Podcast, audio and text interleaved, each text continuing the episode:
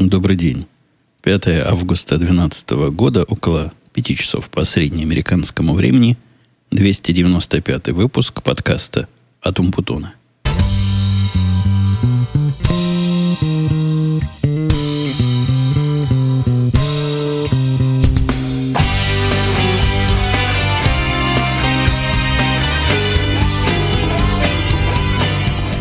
я вдруг с полнейшим удивлением обнаружил две вещи. Ну, во-первых, первая вещь особого удивления не вызвала, то, что я не записал в пятницу, как собирался, потому что были тут у нас гости. По-моему, да, в пятницу приехал Петя со своей лучшей половиной. Тут у нас погостить немного. Буквально денек до, до следующего дня, когда мы записывали юбилейный выпуск подкаста. Не этого подкаста, а другого. Так что не до записи было. Но вот сегодня воскресенье, то есть я еще на этой неделе, и вторая удивительная вещь, вот пять часов, воскресенье, а дома никого нет. Куда все делись, я могу только догадываться. Жена сказала, что поехала погулять по магазинам. Такое женское, типичное женское развлечение. А вот куда дочка делась, это, это интересный эксперимент. И даже наводит на меня на всякие мысли. Давайте я издалека подойду. Подойду издалека с той, с той позиции, что когда я был маленький, ребенок возраста 10-11 лет – но это уже был практически взрослый ребенок. Как в мою советскую молодость, в раннюю молодость, в детство. То есть такие дети ходили куда угодно. Я помню, что я сам ездил в центр, то есть какими-то автобусами куда-то добирался, куда-то ходил, в общем, был полностью самостоятельный. Мальчик мой в этом же возрасте, мы жили в Израиле, он тоже был самостоятельный, но со скидкой на то, что в те времена, когда террористическая опасность какая-то высокая была, мы его старались далеко не пускать. Но, в принципе, он мог сам куда угодно поехать, сам чего угодно замутить и как-то с друзьями. В общем, почти как мы в Советском Союзе, в нашем далеком, светлом советском детстве. Здесь ситуация какая-то совсем другая. Здесь к детям относятся как к детям гораздо дольше, и не только в обществе это принято, но и, по-моему, законы какие-то есть, что детей без родителей – до какого-то странного возраста дома даже оставлять нельзя. Я не помню, до 14 лет, по-моему. А уж о том, чтобы они сами где-то ходили гулять, это, это вообще немыслимо. Ну, и с другой стороны, куда моя дочка пойдет гулять? По деревне. Машину водить она не умеет, далеко отсюда не дойти. И, и вообще не очень предназначено все для пеших прогулок. Предполагается, что куда надо, ты доедешь на машине, а если уж ты с детьми, довезешь туда детей. Будешь с ними, они будут играть, потом их заберешь оттуда. Мы сегодня проводим эксперимент и отвели дочку в кино. Кино такое, что вот мы, советские дети, могли бы туда дойти пешком. Пешком туда идти не надо идти ни по каким дорогам. Надо такая вдоль дороги есть специальная тропиночка для бегунов. Наверное, минут 10 и, и идти, придешь в кино. Не, мысли о том, чтобы она сама туда шла, даже не возникает. И не потому, что какие-то реалии страшные. Ребенка в пути украдут – или потеряется. Просто вот такой здесь подход. Дети – это дети, и за детьми должны следить родители и должны за них всячески отвечать. Наш эксперимент состоит в менее мелкой итерации, такой маленький шажок в сторону самостоятельности. Хотя нет, первый мы уже сделали. Мы время от времени разрешали самой пойти на автобус школьный, а это здесь на перекрестке, ну, совсем недалеко. И иногда в, в неволей скорее неволей, чем волей, она приходила сама оттуда. То есть, если мы опаздывали прийти его встретить, или, например, мы ждали, что на, на каком-то кружке, а кружок отменили, сама прекрасно доходила. То есть, это был первый шаг, шажочек к самостоятельности. Сегодня второй. Сегодня она сама в кино, сидит там сама с подружками. Подружки тоже такие же сопливые. И смотрят кинофильм. И вот когда он закончится, будут нас ждать под кинотеатром. И мы их заберем.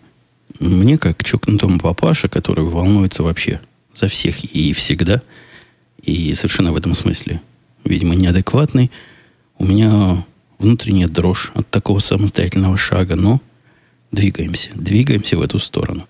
Конечно, она с телефоном, конечно, она мне уже пять раз позвонила по строгой инструкции, когда фильм начался, когда они в зал зашли, и вот теперь позвонит, когда фильм закончится.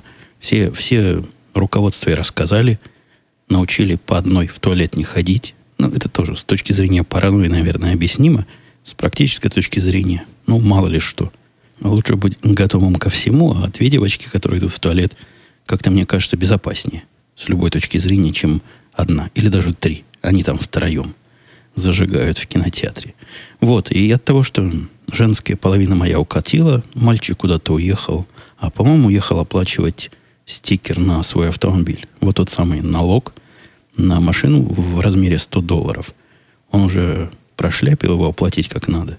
Но оплатить как надо можно было либо по почте чековой книжкой, что для него не вариант, потому что он как представитель молодого поколения чековую книжку себе даже не завел. Говорит, не надо.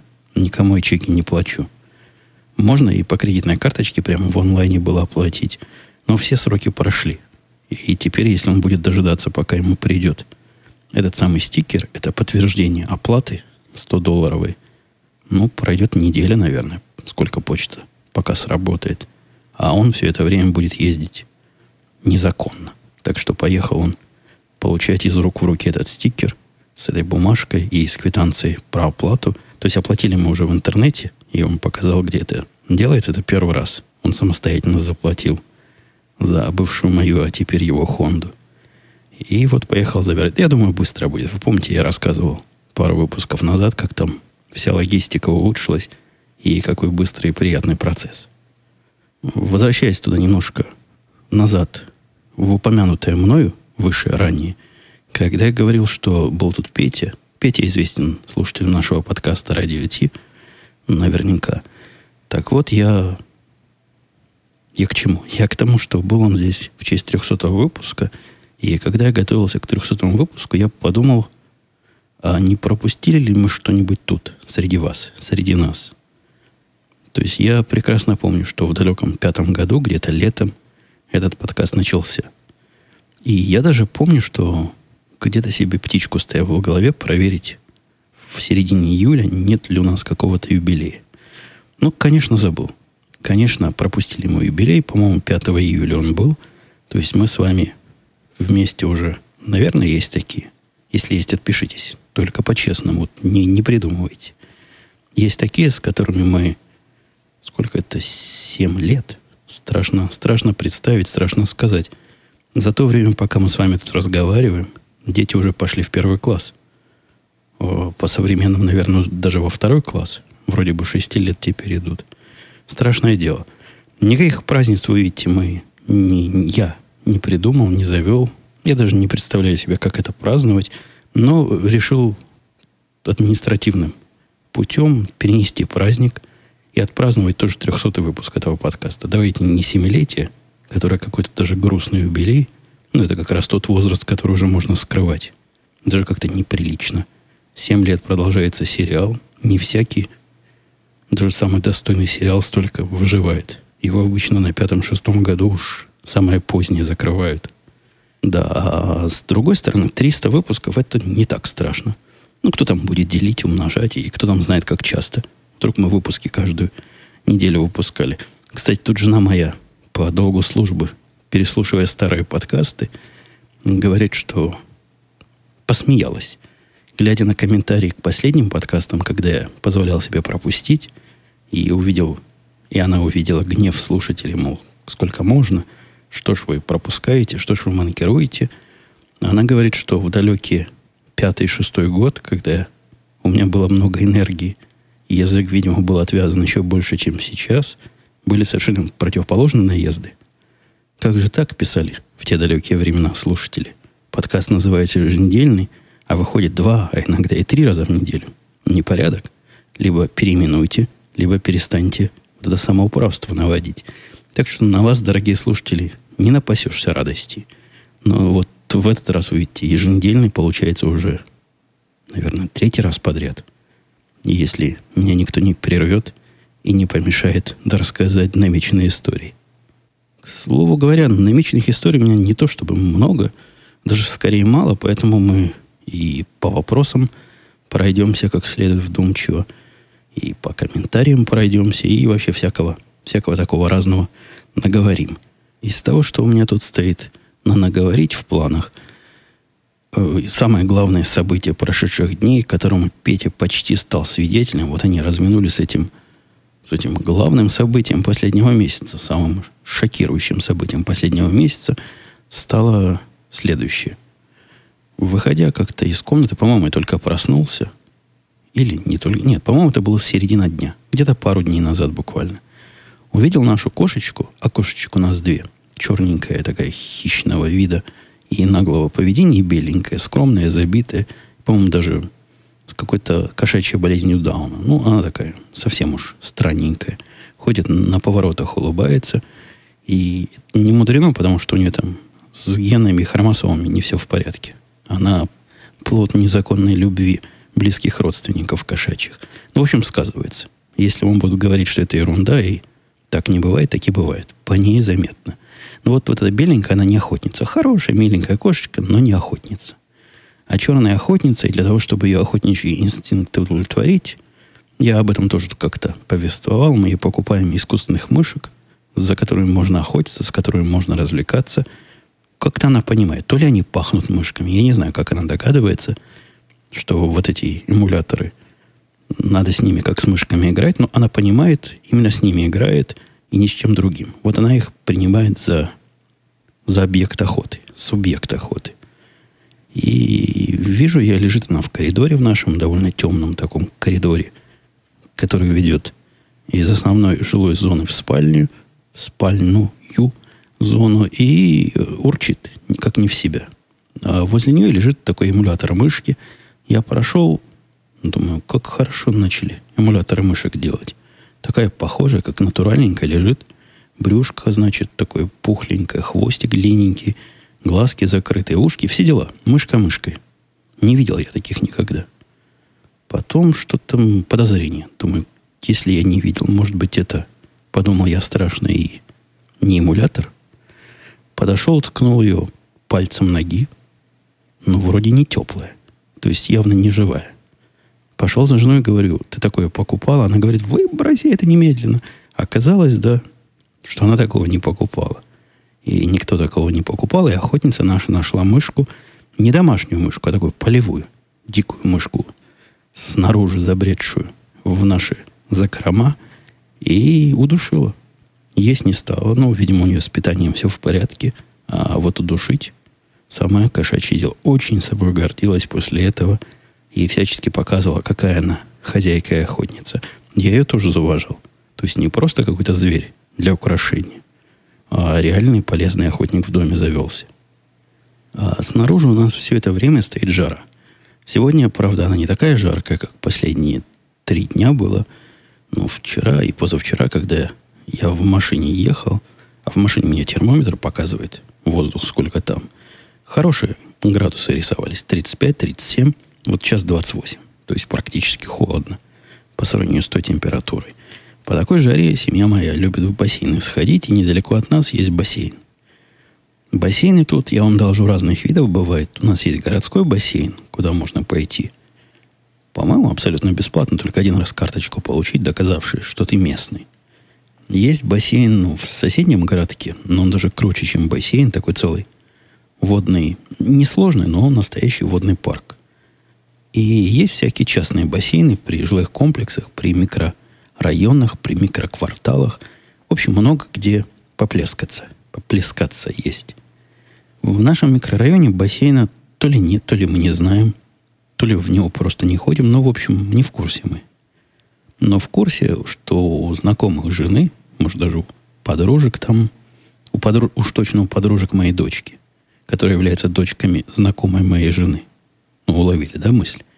У них там есть какой-то хороший такой дворовой бассейн – и туда, конечно, забредших не пускают просто так. А опускают их довольно сложно как. У них там практически коммунистический принцип. С каждого, значит, по, по необходимости и каждому по труду. Это коммунистический или социалистический. Но вот такой принцип. В общем-то, можно и денег принести. Заплатить и ходи туда сколько хочешь. Но можно и без денег. Но надо отработать. Отработать на на работе, которую правильнее всего назвать, куда пошлют. Жена моя, конечно, подписалась на это дело, повела туда дочку. И там есть довольно конкретно сказано в количестве раз, которые ты должен отработать. То есть не то, что каждый раз ты приходишь, тебе хватает, иди работай. Нет. Работа при бассейне, там раз в месяц надо поработать, по-моему, два или три или четыре часа. Вот какое-то такое небольшое время. То есть пока дитё там болтыхается, тебя запрягают на работу. Но еще надо, чтобы вы понимали весь, весь скоп вот этого процесса. Дочка наша не просто там болтыхается, она вот в дворовой э, плавательной команде. И это тоже все за отработу, за отработку, за то, что жена, значит, пойдет в это рабство. И да, конечно, ее сразу запрягли. То есть, как только ее увидели, говорят, о, ты говорят, новенькая, ну давай, у нас есть для тебя дело, начнешь свою трудовую повинность вот прямо сейчас. Трудовая повинность поначалу была, жена говорит, простая, то есть дали ей разносить воду. Воду всем, кто хочет пить по бассейну. При этом там тоже правило, не просто так. Воду в бутылочках в одних можно раздавать только тренерам, но они, видимо, блатные, и вода там блатная. А вот остальную воду в стаканах, подозреваю, прямо из-под крана, раздавать всем остальным, кто захочет. После того, как она разнесла всю эту воду, и ей не понравилась работа. То есть, говорит, какая-то бестолковая. Ходишь, воду носишь, пристаешь к людям. Она совершила, конечно, страшную ошибку. То есть, все, вода закончилась, все раздала. Чего надо делать нормальному человеку по трудовой повинности? Но каждый, кто хотя бы короткий срок служил в армии, знает ответ на этот вопрос. Надо спрятаться в тени, прикинуться усталой обезьяной и не отсвечивать перед начальством. Совсем уж откровенно нельзя прятаться, потому что будешь каким-то злым злоумышленником, но не отсвечивать. Жена моя этих простых правил не знала, в армии ж не служила. И пошла, сделала самое худшее, что можно сделать в такой ситуации. Пошла к начальству и спросила, ну так, я все закончила, а что же мне теперь делать? Это, это самый плохой вопрос, который можно спросить, но если не хватает пороху и наглости спрятаться, ну или хотя бы уйти в тень, то уж приставать к начальству с вопросом, а чем, чем бы вы меня, начальство, заняли, это, это хуже некуда. Потому что в ответ на этот вопрос начальство обязано просто изобразить хоть какую-то видимость деятельности, и вам точно дадут швабру или автомат в руки. В, в нашем случае ни автомата, ни швабры не дали, а сказали, о, иди-ка ты что-нибудь там продавай. Поставили на продажу не напитков, а, по-моему, каких-то булочек. И вот где она простояла, по-моему, до конца своей смены. И такая, да, такой опыт трудовой повинности. Я ей, конечно, всю эту мудрость рассказал, объяснил, куда надо, а куда не надо, и как себя вести, но, похоже, без толку. Как-то она не воспринимает мою армейскую мудрость, говорит, ну как же так? Я же подписалась, я же должна 4 часа в месяц отработать, и следующий месяц еще не скоро, так что можно пока и не прятаться, и не готовиться. Но вижу, что не хочется еще раз на эту отработку идти – и чувствую, что девочка наша в бассейн в этот скоро перестанет ходить. А, кстати, еще одно странное для меня, я даже не знал, что такое бывает. Случайно увидел в фильме э, душевые кабинки, которые стоят в бассейне, и они как-то стоят открыты. То есть не, не в раздевалках, не при раздевалках. Понятно, да, в раздевалке ты спортом позанимался, в бассейне поплавал, весь устал, промок потом – или я не знаю, чем промок, перед тем, как идти домой, переодеваться в цивильную одежду, принимаешь душ. А оказывается, есть совсем наоборот. И оказывается, возможно, это для одного меня сюрприз такой, но решила с вами поделиться. Есть совершенно противоположное движение. А именно принять душ перед тем, как идешь в бассейн. Для того, чтобы, я так подозреваю, нечистое тело в бассейн не погружать в общественный. Хотя там такое количество хлорки, что любые, любые нечистоты будут полностью химически нейтрализ, нейтрализованы. Но согласитесь, в том, чтобы мыться перед окунанием в бассейн, есть что-то глубоко, глубоко не наш и глубоко противное уж моей психологии точно. Ну, то есть, если бы, если надо, то я, конечно, могу. Но как-то это странно. Еще, а еще заставят потом перед купанием в море. Ну, чтобы экологическую обстановку не нарушать, искупаться как следует с душем, с мылом и со специальными щетками. Не, не, надо, надо это останавливать. Либо делайте бассейны так, чтобы они проточные были и всю заразу сами убивали. Ну, либо совсем уже грязных просто не пускайте. А заставлять мыться, повторюсь, на мой взгляд, это какой-то какой перебор. По поводу моего похода в гости, который и анонсировал в прошлый раз, и который на сайте у меня выложен, в этот раз получил много всяких теплых отзывов, хороших слов. Меня там укоряли, что не слишком ли я много говорю. А хозяйка подкаста говорит мало. Мол, что же ее так... Я вообще не старался. Как говорит моя дочка, я не старалась. То есть это в ее русском языке означает «я не нарочно». Вот я тоже не старался. Когда меня спрашивали, я говорил, время от времени останавливался. Там вам трудно услышать, что я останавливался, потому что, похоже, хозяйка подкаста некоторые паузы фигурно повырезала, поэтому там моя речь непрерывным литьем идет. Нет, я останавливался, давал ей что-нибудь сказать. Но если никто не говорит в подкасте, во мне профессиональный подкастер начинает кричать, ну нельзя же паузы в эфире. Необходимо их чем-то... Зап... Вот я и заполнял как мог. Так что не серчайте. По-моему, и хозяйка подкаста не ушла обиженной. Да и у нас получилось в целом и в общем довольно живенько, плотненько и не натянуто. Ну, мне так показалось. Так давайте к вопросам, которые я обещал. Уже почти 20 минут поговорил, а вопросов еще не трогал. Э, слушатель под ником «Генерал» пишет. Добрый день, прочитал тут, двоеточие. То есть где прочитал, не указывает. Ну вот прочитал генерал. Согласно последним опросам, 22% американцев абсолютно уверены, что Иисус вернется на землю не позднее, чем через 50 лет. Еще 22% полагают, что это вполне вероятно. А более 50% негативно относятся к тем, кто не верит в Бога, а 70% полагают, что кандидат в президент должны быть религиозны, не верят в эволюцию. В общем, такую он статистику задурновскую тут представляет нам – без ссылки, откуда он взял. Но вопрос у него такой. Сталкивался ли я с этим на работе в среде общения, насколько это раздражает, мешает? Давайте посмотрим какой-нибудь момент. Я сильно сомневаюсь, что каждый пятый уверен, что через 50 лет вернется Иисус. Ну, то есть, если производить опрос в специальных местах, ну, например, под какой-то церковью возвращенцев или ожидателей прихода, то можно и, и лучший результат получить. Еще красивее. Вот что касается 70% полагают, что кандидаты в президенты должны быть религиозны, глубоко религиозны, тут явная придумка. Не, не, не думаю. То есть я думаю, что те, которые э, за консерваторов голосуют, за республиканцев, там это гораздо более популярно. Но таких процентов, наверное, 40. И среди них вовсе не все считают религиозность кандидата таким корневым понятием. А то, что 26% верит в эволюцию, это, по-моему, какой-то бред. Ну, как это может быть? Я, я просто не, я не вижу результатов статистики. То есть, откуда это взялось, я не знаю. Мне это кажется бредом, потому что эволюцию в школе изучают. Все буквально изучают эволюцию в школе. И как при этом только 28% могут поверить, а может еще какой-нибудь другой опрос скажет, что всего 15% американцев верят в арифметику. Не, какая-то лукавая такая статистика, непонятно про что. Я ни с чем с этим не сталкивался нигде, ни в среде общения. Хотя как я столкнусь в среде общения с проблемами из-за того, что кто-то верит или не верит в эволюцию? И я сам к эволюции с подозрением отношусь. У меня есть глубоко своя теория, которая объединяет противников эволюционной и антиэволюционной теории.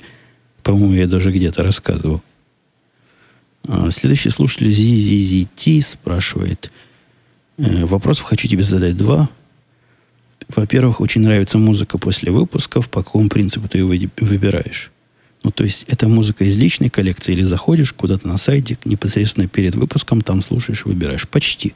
Почти второй. Только не перед выпуском, Потому что перед выпуском я еще слабо себе представляю, в каком это темпе будет, какого вида будет подкаст. А музыка, на мой взгляд, хоть как-то должна подкасту соответствовать. Поэтому я делаю именно то, что ZZZT предлагает и предполагает после подкаста. Захожу на пару сайтов, где пасусь, где как раз музыка разрешенная для выкладывания в подкасты. И там хожу, выбираю, слушаю. Ну, у меня там есть какие-то флажки – я какие-то имена там знаю, какие-то места знаю, где поискать. Ну, в общем, умею. За, за эти годы научился. По-моему, результат нормальный получается. Ну, многим. Многим мой вкус тоже подходит. Второй вопрос о том, на каком языке говорит со мной внутренний голос. Если на русском и на английском, то чего может зависеть выбор языка? А это разве не, не только у шизофреников голос с вами языком говорит? Не, я, я, возможно, что-то путаю, кого-то обижаю, но со мной вот этот внутренний голос, который, судя по всему, слушатель тут имеет в виду, разговаривает не, не словами. Он разговаривает со мной образами и какими-то мыслительными фрагментами. Если говорить о том, на каком языке я думаю, ну, это совсем другое же, да? Это как бы процесс, который от меня происходит, а не изнутри. Ко мне приходит. То здесь действительно зависит от темы.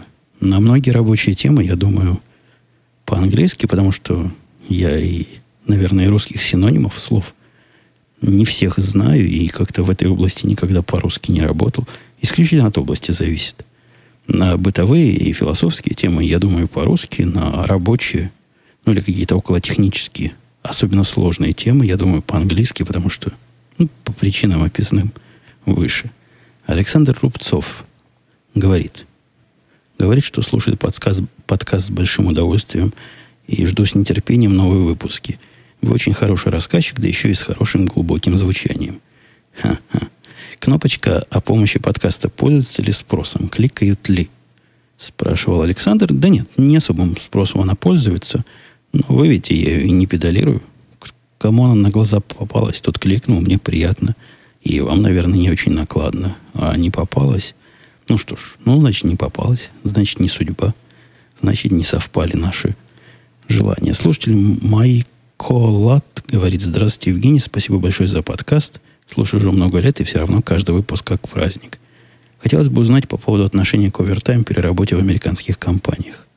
А, там он дальше эту мысль развивает. Ну, то есть, нам и так уже понятно, о чем уважаемый слушатель спрашивает. Овертайм – это когда ты работаешь позже того, не знаю, позже чего, много. Когда работаешь много, поздно и перерабатываешь. И во многих местах, в некоторых местах, на некоторых работах есть действительно понятие переработки, и за переработку платят деньги. И во всяком случае в полицейских сериалах я часто вижу, что когда детективы остаются после звонка расследовать какое-то особо важное преступление, там все время про этот овертайм переговаривают, о том, что, значит, получат они за это 200%. В общем, оплачивается как-то отдельно. В компаниях IT такого, по-моему, не бывает. Я знал одного человека, более-менее с IT связанным, который получал овертаймы, но он работал даже не системным администратором, а таким совсем-совсем простым техником. Там буквально протянуть кабель, куда пошлют. И мне кажется, он даже был членом профсоюза, а профсоюза это дело, да, на тормозах не спускают. В тех нормальных компаниях, где люди и так получают немало – они, собственно, знают, что никакого овертайма не бывает, а надо работать на результат, а не на время, так что нет. Нет, я не знаю никаких... Ну, про стартапы понятно, да, там люди сутками работают на будущее, на будущее себя, на будущее компании, а в серьезных корпорациях тоже такие высокооплачиваемые позиции, ну или более чем среднеоплачиваемые позиции, по-моему, предполагают, что ты понимаешь, во что впрягаешься – и понимаешь, что иногда может быть запарка, кризис и все, что с этим связано. Дмитрий спрашивал, спасибо за подкаст. Это он утверждал. Пожалуйста, вопрос. Действительно 10 тысяч в год надо платить налог за дом? То есть под 850 долларов в месяц получается? Математик посчитал. Плюс выплачивать кредит за дом. В радио вы как-то обмолвили, что предыдущий дом снимали за 1600. Получается, что намного дешевле снимать дом. Я прав или что-то не понимаю? Во-первых, не понимает. Товарищ не понимает. Ну, что за вопрос, действительно ли? Конечно, действительно. Что ж, я пошутил про 10 тысяч в год. Ну, если еще точнее, там не 10 тысяч, там 9 800, по-моему, было. Ну, для рассказа вполне к 10 тысячам округлить, я думаю, обоснованно. Да, действительно, если эти 10 тысяч разделить на 12, получится вот те самые 850 долларов, такие есть. Что же касается, дешевле ли снимать или дешевле покупать, тут палка о трех концах. Зависит от разного. Во-первых, зависит от того, сколько вы сразу заплатите за дом, сколько вы возьмете суды или какой процент этой суды. В общем, сложная такая ситуация. Однозначно, если бы мы купили дом такой же маленький, как тот, в котором мы жили, мы бы платили даже меньше, чем при съеме. Но поскольку мы купили дом не такой маленький, зачем он такой маленький, то получается совсем даже наоборот. Так что нет общего ответа, и вопрос такой не предполагает, по-моему, общего ответа. Как, как получится? Как вы сможете это дело провернуть? И какое количество денег сможете в это самое с самого начала вложить, это важно. Потому что при больших судах даже небольшая разница в начальном капитале сильно влияет на сумму. Ну, например, когда вы берете суду, и вам нет денег, чтобы заплатить 20% от цены всего дома, к этому делу, к вашим ежемесячным выплатам накла- накручивается еще страховка, которая просто деньги на ветер. А если вы платите эти 20%, то считается, что вы уже серьезный человек, и, и с вас эту страховку не берут, она там, по-моему, по 200 долларов в месяц. Вот видите, уже, уже какая разница. И еще Дмитрий писал спасибо за выпуск, только вот мне все-таки хотелось бы чуть больше, больше, больше повышенного, более повышенного, видимо, имелось в виду градуса гиковости. Например, про систему раннего оповещения понимаю, что для детали, что язык заплетается от Дмитрия, раскрывать бессмысленно, но в целом принцип работы. Не, не, не, Дмитрий. Я вопрос этот прочитал исключительно для того, чтобы подчеркнуть еще раз. Вы, видимо, Дмитрий, подкастом ошиблись. Это не, не тот, не тот подкаст, в котором я рассказываю технические подробности. И когда мне вдруг приходится рассказывать какие-то технические подробности для полноты изложения и целостности картины, я их упрощаю как только могу, потому что вовсе не предполагаю с той стороны какого-то особенно подготовленного и ну, понимающего в нашей области или хотя бы в области хай-тека и программирования, в частности, пользователя, слушателя. Нет, нет. Этот подкаст для широкой аудитории рекомендован даже для людей с гуманитарным образованием. Константин писал, Евгений, а почему вы для дорожных записей не используете специализированные регистраторы? Они вроде бы более заточены под это, да и вообще на дороге часто могут пригодиться, по крайней мере в России. У нас даже сообщество появляются целые, где можно посмотреть такие записи. А я видел как-то картинки с таких регистраторов. Они явно вот для тех самых полезных целей, а не на качество картинки заточены. Ну, то есть там, я, я так предполагаю, важно, чтобы э, можно было потом на записи разглядеть номер машины, которая в тебя ударила или в которую ты ударил. И как-то они картинку, на мой взгляд, искажают. У меня же цель простая. Мне хотелось видео в более-менее высоком качестве, в HD, конечно, и для людей, а не для прокуроров и следователей. Вот этим мой выбор и обусловлен. Хотя, если я ошибаюсь, и есть регистраторы, вот такие, которые поставил, а он тебе дает HD-картинку, и что можно из этого видео сделать человеческое, и легко его туда достать, ну, дайте знать. Я этим вопросом, честно скажу, не занимался, и записывать начал только потому, что в фотоаппарате, который у меня к тому времени был, оказалось, что есть вполне пристойно записывающие HD-видеокамера, ну, там внутри такой режим HD-видеокамеры с оптическим стабилизатором, ну, дающую вполне приличную и достойную, на мой вкус, картинку. У нас сегодня какое-то нашествие Дмитриев. Еще один Дмитрий, другой, не тот, что те два. Раньше спрашивает, спасибо за подкаст, пишет он вопросы. Как вам могли пригодиться карты на обратном пути, если на не на обратном пути они вам не пригодились. А? Какой вопрос? Вслушайтесь. И я даже написал специально в ответе этому слушателю довольно грубо, но прямолинейно, что вопрос удивляет меня полным отсутствием логики. Вы можете понять логику?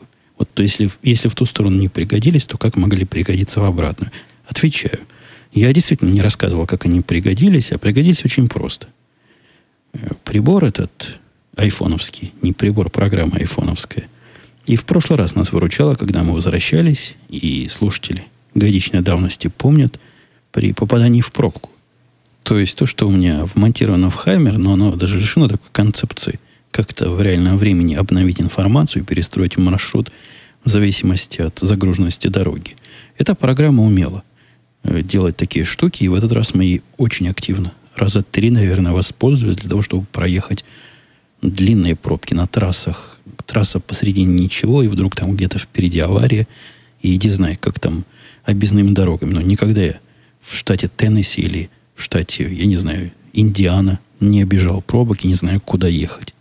А этот приборчик предупреждает заранее, говорит, пробочка через 5 миль начнется, давай-ка мы свернем, дружок. Так что очень даже пригодилось. Ну, наверное, сэкономило минимум пару часов стояния в противной пробке в жару. И за это, да, за это я ему готов простить даже вот тот самый непростительный глюк с потерей всех карт. Второй вопрос не менее странный и лишен логики, по-моему, еще больше, чем первый. Как можно вам давать разрешение на огнестрельное оружие, спрашивал Дмитрий, если вы боитесь ехать по мосту? Ну, ведь круто загибает человек. Дальше он поясняет, ведь когда надо будет отстреливаться, нельзя будет поставить на автомат. То есть, видимо, в его, в его сознании я собираюсь ездить на Хаммере и, конечно, отстреливаться. На Хаммере, вы знаете, есть специальная такая бойница сверху, и через нее второй боец отстреливается. Так что я поставлю туда жену, она будет отстреливаться, а я буду ехать на автомате. Все, все в порядке. Не, ну серьезно говоря, это какая-то шутейный. То ли шутейный вопрос, то ли просто бессмысленный. Сам по себе как-то эти вещи не очень связаны. И то, что я боюсь проезжать по мосту, вовсе не делает меня психом, которому опасно давать в руки оружие. Дмитрий, опять Дмитрий, господи, да что ж такое, сплошные Дмитрий. Еще один Дмитрий спрашивает, слушайте, а почему у меня так много Дмитриев? Они же все разные, я точно знаю. Может быть, это какое-то популярное имя в свое время было в России, и всех называли Дмитриями. Но, тем не менее, еще один Дмитрий, уже четвертый, спрашивает, нашли ли вы iPhone своей дочки? Помню историю, как не могли найти, но не помню, чтобы находили. Нет, так и не нашел. Поэтому и ходит она, вот тот телефон, который я упоминал, вовсе не iPhone, а BlackBerry с тачскрином. Torch, Torch называется, да, по-моему. Где один скрин на, на весь экран. А iPhone, ну, надеемся, найдется когда-нибудь. Где-то он должен быть. И он совершенно точно в доме. И, и вот, наконец-то, не Дмитрий, а наоборот, Вячеслав задает такой вопрос, который мы только наметим, а, наверное, даже не станем сейчас на него разговаривать. Раз разговор зашел про медсправки, интересно узнать, писал Вячеслав. Вячеслав, не Владислав, Вячеслав. Как вообще обстоит дело с медициной в Америке? Насколько все хорошо? Просто у меня слишком много противоречивых отзывов по данному вопросу. Я на эти темы время от времени так вскользь разговариваю, но, может быть, будет когда-нибудь шанс поговорить на каком-то конкретном примере. Я никаких жалоб на американскую медицину не имею. Но в подробностях давайте отложим это, когда представится особая возможность. Макс писал, сходит с ума, это по поводу программистки, которую я утверждал, сходит. Да никто не сходит, пишет Макс. Это нормальное явление, но не в такой реализации. Вот-вот, да, именно так, Макс. Э, сходит с ума и не сходит с ума, это вопрос реализации. Можно просто на словах сказать в приватном письме – но здесь она подставила на часть. Да нет, нет. Видимо, то ли нашу специфику плохо видно с той стороны, откуда Макс на нее смотрит, то ли я просто плохо об этом рассказал. Никакого подставления начальства здесь нет. Никакой игры силовых мускулов тут тоже нет.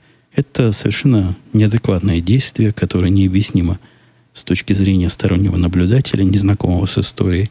Трудно объяснимо с точки зрения... Да что ж такое на мне звенькает тут? трудно объяснимо с точки зрения наблюдателя, знакомого с предысторией, и выглядит как неадекватный и необъяснимый набор действий. То самое, та самая, на мой взгляд, предтеча, когда человек совсем уж едет с катушек, я видел это не раз. И не надо мне рассказывать, что это нормально.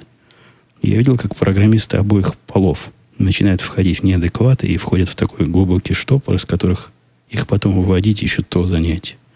Ну, минимум три раза – даже, наверное, четыре раза я разную степень подобного явления наблюдал, так что, уверяю вас, вполне представляю, о чем рассказываю. Ну и последний вопрос от Виталия. Спасибо за подкаст. А кого вы оставляете на посылках, когда едете в отпуск? Заместитель или раздаете каждой твари по ответственности? Вопрос хороший. У нас как-то все это само. То есть у меня структура внутри группы плоская. У меня нет никаких заместителей, у меня нет никакой иерархии внутри а есть такая звездочная система. То есть все ко мне и все между собой. Все между собой, они прекрасно и без меня могут решить все проблемы, в которых я прямо не вовлечен. А вот те проблемы, которые требуют концентратора, это да. В этом смысле у меня есть несколько кандидатов, которые я оставляю такими частичными концентраторами. То есть одного человека оставляю концентрировать усилия вот в этой области, другого в другой – В общем, размазывая это между несколькими исполнителями. Практически каждый из них в мое отсутствие становится таким маленьким концентратором, который покрывает какой-то спектр проблем. Ну, вполне это работает, хотя надо отдавать себе отчет, что термин незаменимых, не термин, тезис, незаменимых у нас нет, он, к сожалению, не совсем верный. Есть незаменимые, и есть такие ситуации, увы и ах, когда просто необходимо меня дернуть из отпуска, чтобы я что-то критическое починил. У них есть понимание всего, но иногда уровня этого понимания не хватает для решения какой-то странной проблемы. Например, я решал недавно проблему в своей программе, которая написана была, последний раз тронута была в начале четвертого года, то есть 9 лет программе, и которую надо было немножко дописать.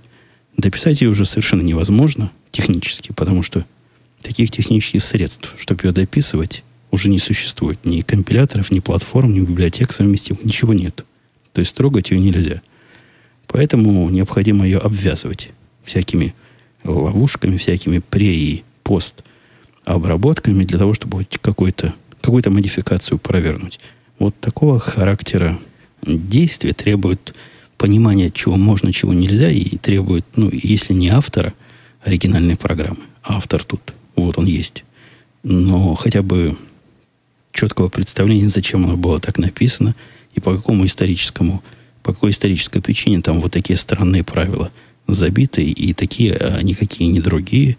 А самое главное, как это аккуратненько поменять, чтобы миллион других систем, основанные на результатах этой программы, не поломались во всем мире в один непрекрасный день. Ну, в общем, все, давайте на этом я. Я как-то уже устал. Устал разговаривать.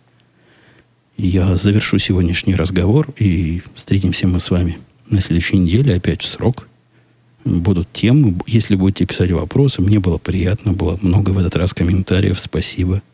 Мне было действительно приятно. Пишите еще. И да, и услышимся на следующей неделе. Пока.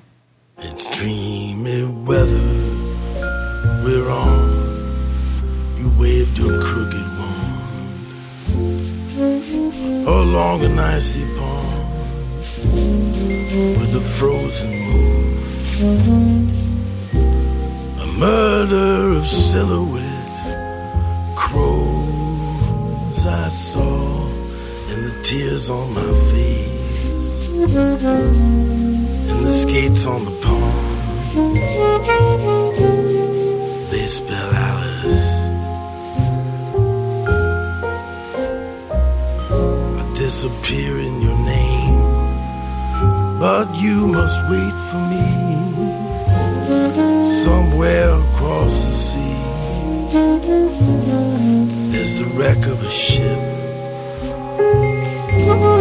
Your hair is like meadow grass on the tide, and the raindrops on my window, and the ice in my drink. Baby, all I can think of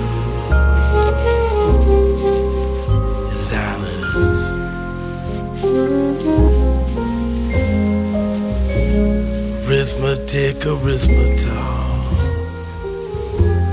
Turn the hands back on the clock. How does the ocean rock the boat? How did the razor find my throat? The only strings that hold me here are tangled up around the pier. So a secret kiss brings madness with the bliss. And I will think of this when I'm dead in my grave. Set me adrift, and I'm lost over there. And I must be insane skating on your name. And by tracing it twice,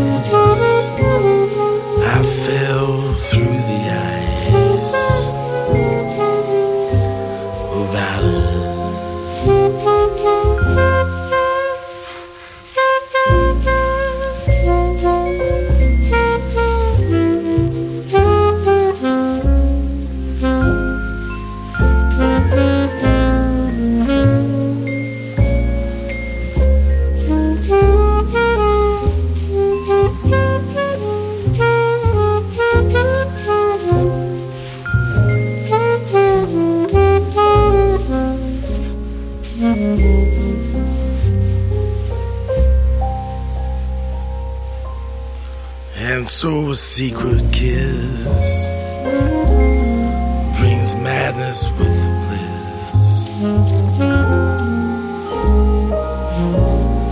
And I will think of this when I'm dead in my grave.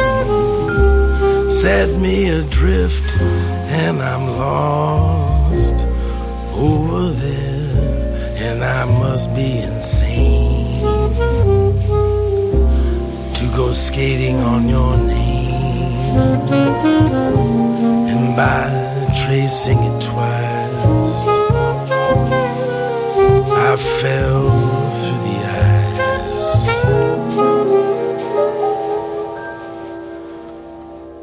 Of Alice, there's only